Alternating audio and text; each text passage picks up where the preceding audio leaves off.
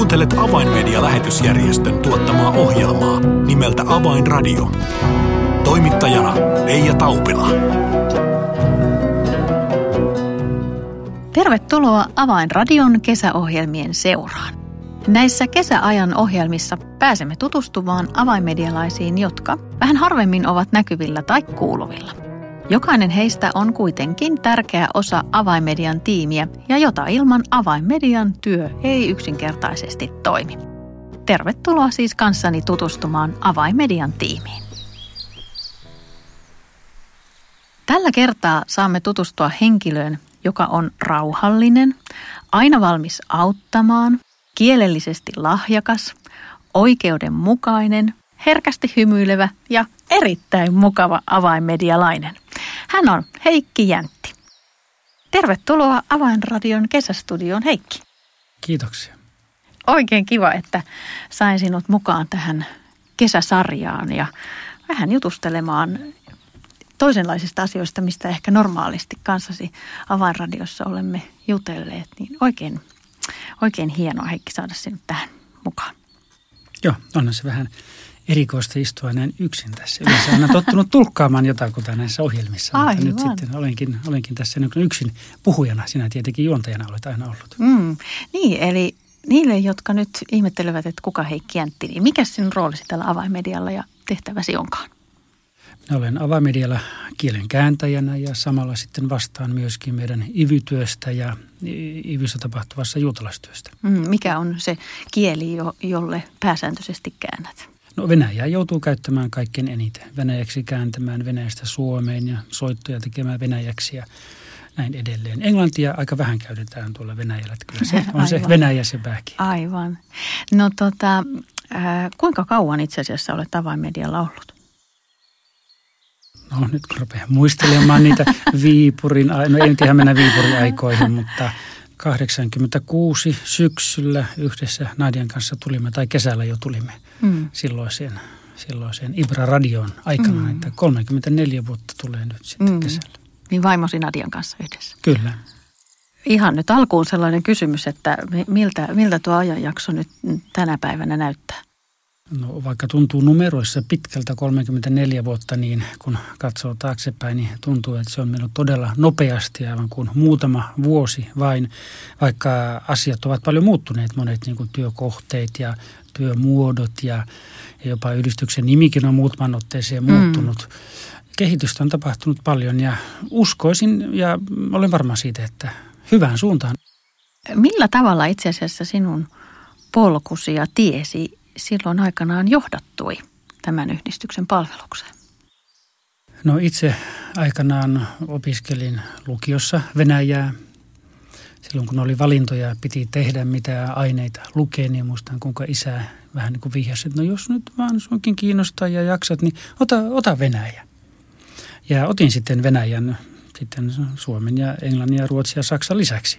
Pitkän matikan lisäksi nämä kuusi mä sitten kirjoitin ylioppilaskirjoituksissa. Ja luin lukiossa sitä ja sitten oli muutama välivuosi siinä, armeija piti käydä ja olin raamattokoulussa jonkin aikaa ja tein muita töitä. Ja sitten lähdin opiskelemaan Venäjää silloiseen kieliinstituuttiin Tampereelle. Sekin on vaihtunut pari otteeseen nimensä ja valmistuin sieltä 84 diplomikielen kääntäjäksi.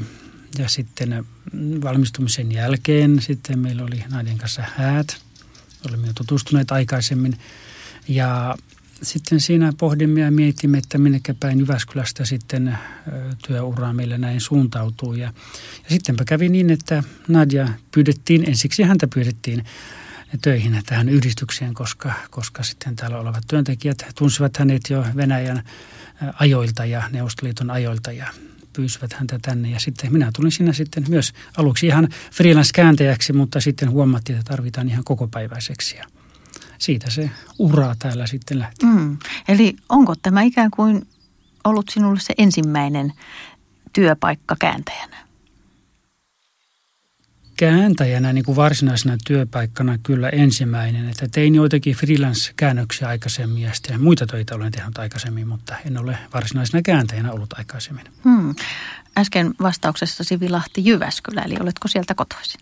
Kyllä, kyllä, ihan sieltä. Syntynyt Jyväskylän kaupungin keskustassa siinä, missä nykyään on kaupungin kirjasto. Siinä oli ennen, ennen vanhaa puinen vapaakirkko, vapaaseurakunnan rakennus ja siinä asuimme kun synnyin. Hmm.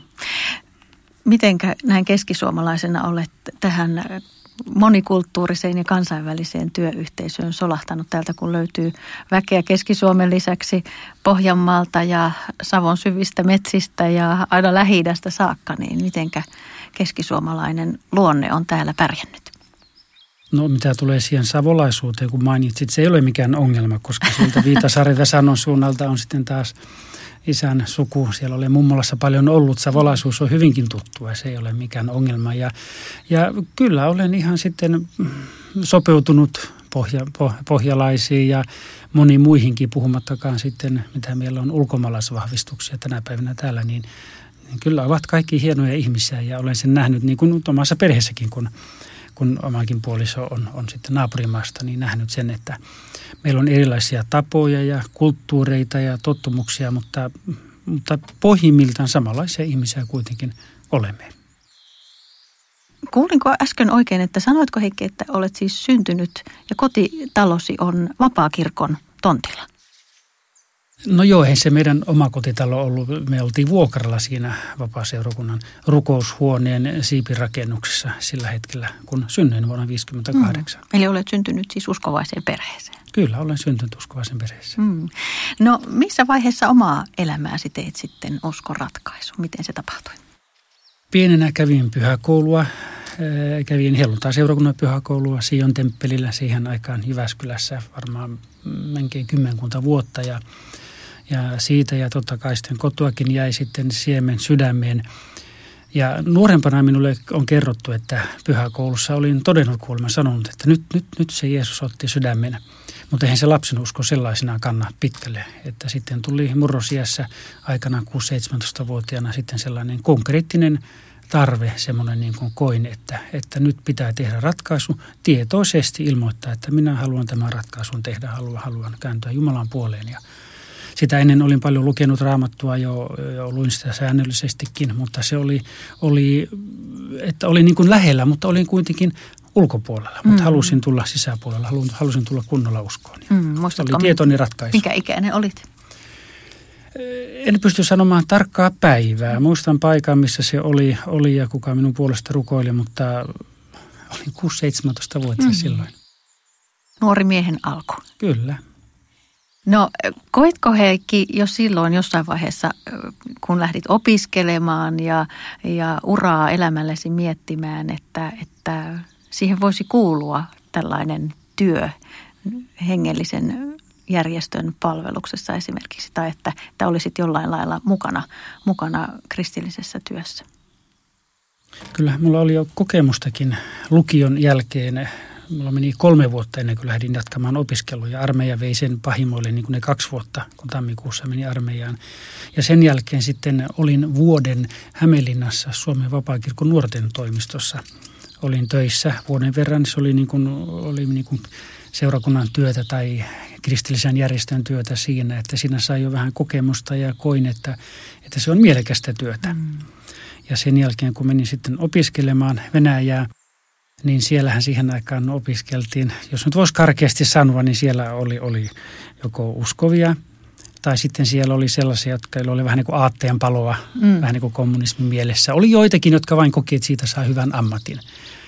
Mutta minä olin sitten sitä puolta, jotka koki, että tätä kieltä voisi joskus käyttää myöskin Herran palveluksessa mm. hyväksi. En silloin voinut kuvitella, millä tavalla se voisi toteutua toteutua. Ei ollut minkälaista niin konkreettista näkemystä, enkä voinut ajatella, että tuonnekin avainsanomaan tai hyvän soman radio voisi mennä aikanaan, vaikka, vaikka silloin avainsanomalehtiä luin. Mm. Lukioaikana tiiviisti luin sitä ja opiskeluaikana sitä seurasin, mitä tapahtuu tuolla itänaapurissa. Että asiat olivat jo tuttuja, mutta sitten kävi johdatus näin, että pääsin itse sitten tähän työhön mukaan. Mm. Et ehkä se jonkin verran vaikutti se, että isälläni oli ollut kutsu nuorempana – Venäjälle tehtävän Neuvostoliitossa tehtävään työhön, mutta sitten hänellä oli sellaisia sairauksia, että se ei sitten onnistunut käytännössä ja hän tavallaan koki joskus niin vihjaili vaan näin ja koen, että se tavallaan jossakin määrin sitten siirtyy sitten seuraavalle sukupolvelle se kutsu. Hmm. Aika mahtavaa kuulla, että, että vaikka, vaikka heti siinä oman opiskeluurasi alussa ja, ja niinä vuosina ei ollut sellaista selkeää tavoitetta tai maalia, että, että mikä se työ tai palvelupaikka voisi olla, niin Jumalalla se oli jo etukäteen tiedossa. Aivan mahtavaa. Mm. Mitenkä sellainen henkilökohtainen johdatus mm. tässä, voi sanoa, koko elämäsi kohdalla on ollut. Niin kyllä, silloin muistan niitä aikoja, että oli tietenkin houkutuksia mennä. Alun perin minun piti mennä ihan konsulaattiinkin asti töihin Pietariin, mutta siihen tuli sellaisia minusta riippumattomia syitä, että se peruttiin, vaikka se paikka oli luvattu siellä ja Valmetille pyydettiin muutaman kertaankin, että etkö nyt tulisi tänne, täällä tarvitaan kääntäjiä. Ehkä olisi ollut ulkonaisesti hieman ehkä niin kuin sillä tavalla parempi paikka, mutta kuitenkin se työ ei olisi ollut Jumalan palvelimista ja sillä tavalla ne eivät sillä tavalla houkutelleet kuitenkaan. Mm. No jos ajatellaan niitä työn alkuvuosia sitten täällä tämän yhdistyksen palveluksessa, niin minkälaisia käännöstöistä olivat ne ensimmäiset, mitä lähdit puurtamaan? No ihan ensimmäiset olivat, äh, jos joku kuulijoista muistaa, Karataivin perhe, jota tehtiin tällaista kuulokuvaohjelmaa venäjänkielistä radioon, niin äh, Krantsin Lea Krantz kirjoitti ne, ne, ne tekstit suomeksi, hän laati kirjailijana ja sitten minä käänsin niitä venäjäksi ja tietenkin niitä sitten hiottiin ohjelmaa varten, mutta muistan silloin ensimmäisenä syksynä, niin niiden kanssa istuin kotona ja kirjoitin ja kirjoitin, käänsin, käänsin niitä. Mm. No sen jälkeen on ollut monta muuta käännöstyötä ja jos muistan oikein, niin tällainen erittäin monta painosta otettu kirja on Niilo Ylivainion miten voin tulla uskoon, eikö niin? Miten voisin pelastua. Ah, miten voisin pelastua, joo. joo. se on tarkasti, miten voisin pelastua. Mm. Kaknies pastis on se nimi venäjäksi. Mm. Se oli ensimmäinen varsinainen kirjanen tai kirja, jonka käänsin sitten. Muistan, että siinäkin meni tietenkin jonkin verran aikaa. Ja totta kai kävimme sen sitten naiden kanssa läpi, että se teksti on sitten huoliteltua venäjän kieltä, että äidinkielenä puhuva on sen sitten korjallut luonnollisestikin. Ja, ja sitähän on painettu monen otteeseen parhaimmillaan otettu sadan tuhannen, kahdensadan tuhannen kappaleen painoksia esimerkiksi Missio Leningradia Missio Volgaa varten ja olen laskeskellut, että yli miljoonan on sen yhden kirjan painosmäärä venäjäksi yhteensä.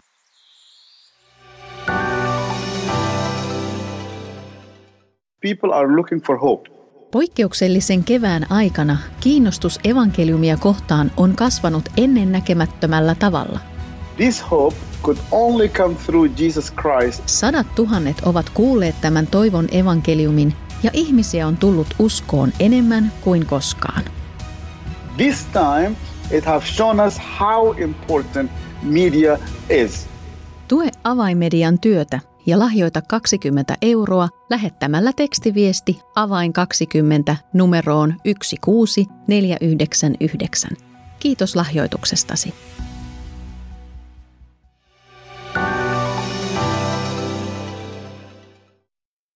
Avainradio.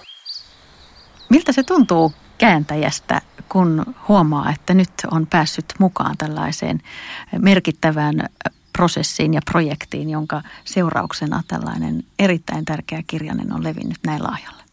Eihän sitä silloin käänteessä vielä tiennyt. Mm. Silloin ei tiennyt muuta kuin sen, että sitä ehkä tullaan painamaan. Tai tullaan painamaan, kun kerran mm. pyydettiin kääntämään. Joten ei se siinä vaiheessa. Sitten myöhemmin, kun huomasi, että sitä kysytään ja pyydetään, pyydetään silloin se Neuvostoliittoon ja Venä, Venäjälle, niin se totta kai tuntui hyvältä, koska itse tiesi, että siinä kirjassa on niin selkeä pelastussanoma.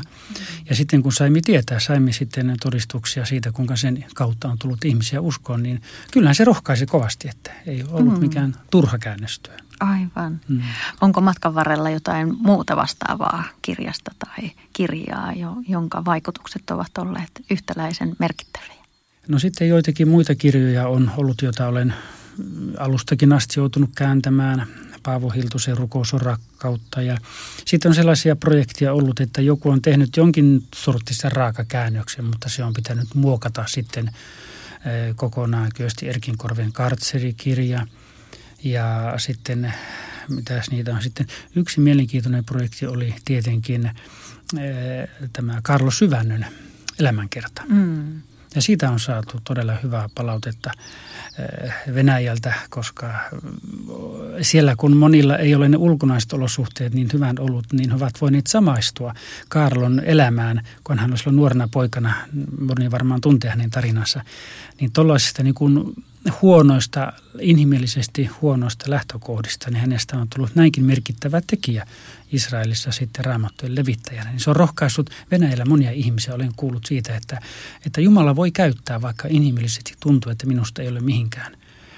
Ja toinen mielenkiintoinen sellainen palaute on meillä on tullut ihan kirjallisena tullut, tullut tästä Veli Juninin kirjasta Taivaallinen mies, joka julkaistiin siitä, sitä en kääntänyt, olin siinä vain oikolukijana – niin, mutta kuitenkin, vaikka se oli kiinalaisen pastorin veljen elämänkerta, niin siitä olemme saaneet sellaista palautetta, että ihmisten avioliitot ovat eheytyneet Venäjällä. Oh. He kirjoittavat konkreettisesti, että kun, kun veli Jun ja Deling, hänen vaimonsa, kumpikin olivat vankilassa ja erossa toisistaan pitkään, ja silti avioliitto pysyi lujana, niin, niin eräskin aviopari kirjoitti, että me olimme eroamassa, uskova pari. Mutta luimme sen kirjan ja totesimme, että eihän meidän ongelmat ole mitään noiden, noihin verrattuna veli Junin ja hänen vaimonsa Delingin ongelmiin, että jos he pysyvät yhdessä, niin kyllähän mekin pysymme. Me peruimme sen avioerohakemuksen ja tällaisia rohkaisevia viestiä on tullut niin. Niin kuin, niin kuin yllättävältä. Taholta. Niin, mielenkiintoista ei varmasti ehkä ensimmäinen ajatus mm. ole ollut tässä taivaallisen, veli taivaallisen mm. elämäkerran taustalla, että mm, ei, ei voisi tällainen, tällainenkin vaikutus olla mahtavaa. Mm. Tässä se näkee, että, että se kirja mm. ikään kuin ja luettu teksti niin kuin muotoutuu omanlaisensa sen lukijansa mukaan. Kyllä, kyllä mm. se vastaa monenlaisiin tilanteisiin. Se mm. tuo Jumalan niin kuin siunauksen ja Jumalan avun kaikkiin elämäntilanteisiin. Mm.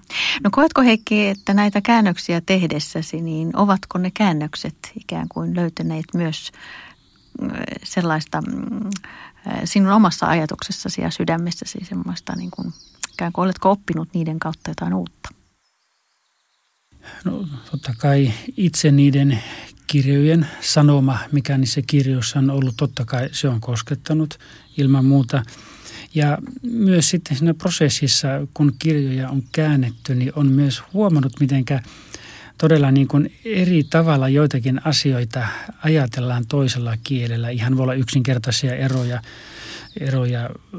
Suomalainen unohtaa jotakin jonnekin, venäläinen unohtaa jossakin mm. tällaisia kieliopillisia. Mutta muutenkin niin kuin isompiakin eroja on ja se on niin kuin avannut joskus joitakin asioita aivan eri tavalla, että ahaa, näin voidaan ajatella, koska olemme monia kirjoja työstäneet, niin kuin se mainitsemani, mainitsemani tämä Karl Syvännön elämänkerta, niin, niin sitä kävimme Nadian kanssa läpi varmaan pari vuoden ajan melkein, koska siinä oli aika lailla vaatimaton käännös tehty pohjalle. Kävimme sen lause lauselta kokonaan läpi, niin siinä huomattiin, että kuinka lailla niin kuin pitää irtautua siitä lähtökielestä, suomen kielestä, että saamme todellakin lukijalle sen saman kokemuksen venäjänkieliselle lukijalle, jonka myös suomalainen lukija saa. Ja mm-hmm. Siinä tulee se, että minkälaista erilaista on hengellinen elämä, seurakuntaelämä, mitä eroja siinä on Venäjällä, että millä tavalla pitää eri asioita ilmasta, niin se on ollut kyllä mielenkiintoista. Mm, totta, ettei se teksti tunnu vieraalta lukijalle, joka on sitten ehkä to, sieltä toisesta kulttuurista. Niin. Mm. Nimenomaan, koska kuitenkin joskus asiat voivat olla vieraita, niin jotakin, jotakin joutuu ehkä vähän selittämään, mutta eihän kaikkia voi selittää, vaan se vaan pitää pyrkiä kääntämään Mm.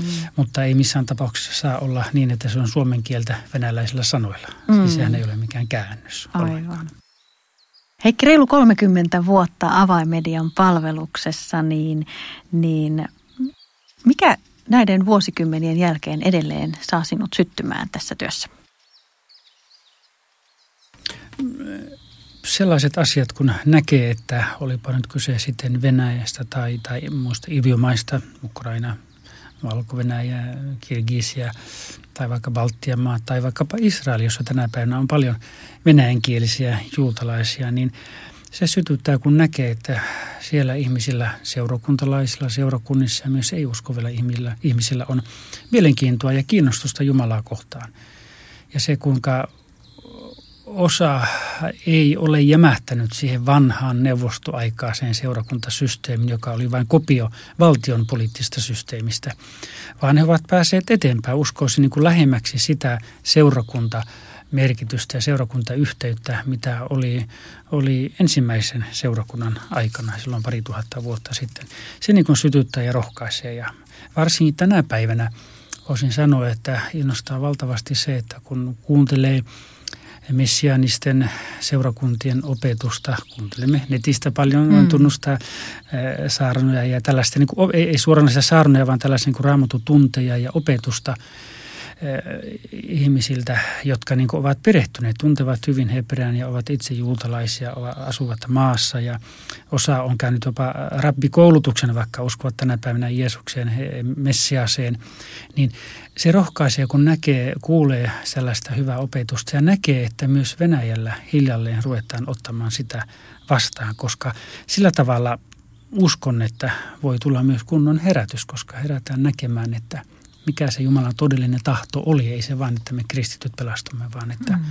että myöskin juutalaiset otetaan todella huomioon. Mm. No tähän työhön kuuluu myös onneksi väliin aina välillä vähän lomaa. Ja nyt olemme, olemme tässä parhaimman lomakauden äärellä. Niin, niin Heikki, minkälainen on sinun unelmakesäsi? Jaha, se on eri tavoin voi viettää hyvää kesää. Meillä ei ole mitään sellaisia perinteitä, tai onhan minulla sellainen perinne varmaan ollut jo mm, varmaan sen 25 vuotta ainakin ollut, että kun loma alkaa siinä juhannuksen jälkeen, niin menen vapaakirkon kesäjuhlille tulkkaamaan. Mm-hmm. Tänä vuonna on netissä, tänä vuonna ei, ei tarvitse lähteä, mutta se on ollut sellainen perinne perinne välillä koko perheenä olemme menneet tai sitten olemme nyt jonkun lapsista kanssa tai sitten viime vuosina yksin ollut tulkkaamassa. Mutta sen jälkeen niin on käyty Keski-Suomessa sitten sukuloimassa Jyväskylässä ja Viitasaarella ja, ja äh, joskus jossakin muuallakin käyty muillakin reissuilla, automatkoilla lähinnä käyty – ja tänä kesänä oli kovasti haavetta, että päästäisiin taas sukuloimaan Tukholmaan ja äh, Pietariin, mutta tällä hetkellä näyttää siltä, että kumpaakaan kaupunkiin ei pääse, joten nyt tämä vuosi on kyllä poikkeuksellinen. Mm, nyt pitää, ty, ei, ei voi sanoa, että pitää vain tyytyä kotimaan matkailuun, sillä Suomi on pullollaan kaikkia, kaikkia ihanuuksia ja mahtavia kohteita. Mikä olisi semmoinen keskisuomalaisen silmälaseen katsottuna semmoinen kohde, jota voisit suositella vierailtavaksi? Onhan siellä hienoja paikkoja, jos Jyväskylään menee varsinkin. Siellä on monta järveä kaupungissa ja, ja siitä jos jatkaa nelostietä Viitasaarelle matkan varrelta löytyy monia kauniita paikkoja vesistöineen ja näin edelleen. Että uskon, että Suomesta se on ihan sama minne menee. Jos vaan avoimin silmin, silmin kulkee, niin aina löytyy jotain mielenkiintoista. Aivan. Kiitos Heikki Jäntti oikein paljon tästä juttutuokiosta ja toivon sinulle oikein mukavaa kesää ja toivottavasti myös ne rajat pian aukeavat niin, että pääsette sitten nämä Tukholman ja Pietarin matkatkin toteuttamaan. Mutta siihen saakka niin oikein hyvää kesää täällä kotimaassa. Kiitoksia sinulle myös. Tässä oli Avainradion kesästudion viimeinen jakso, jossa vieraanani oli avainmedian kääntäjä Heikki Jäntti. Ensi viikolla saamme jälleen kuulla ajankohtaisia uutisia avainmedian työstä ja silloin ohjelmaa on kanssani tekemässä avainmedian toiminnanjohtaja Niilo Närhi. Minun nimeni on Reija Taupila. Kuulemisiin jälleen ensi viikkoon.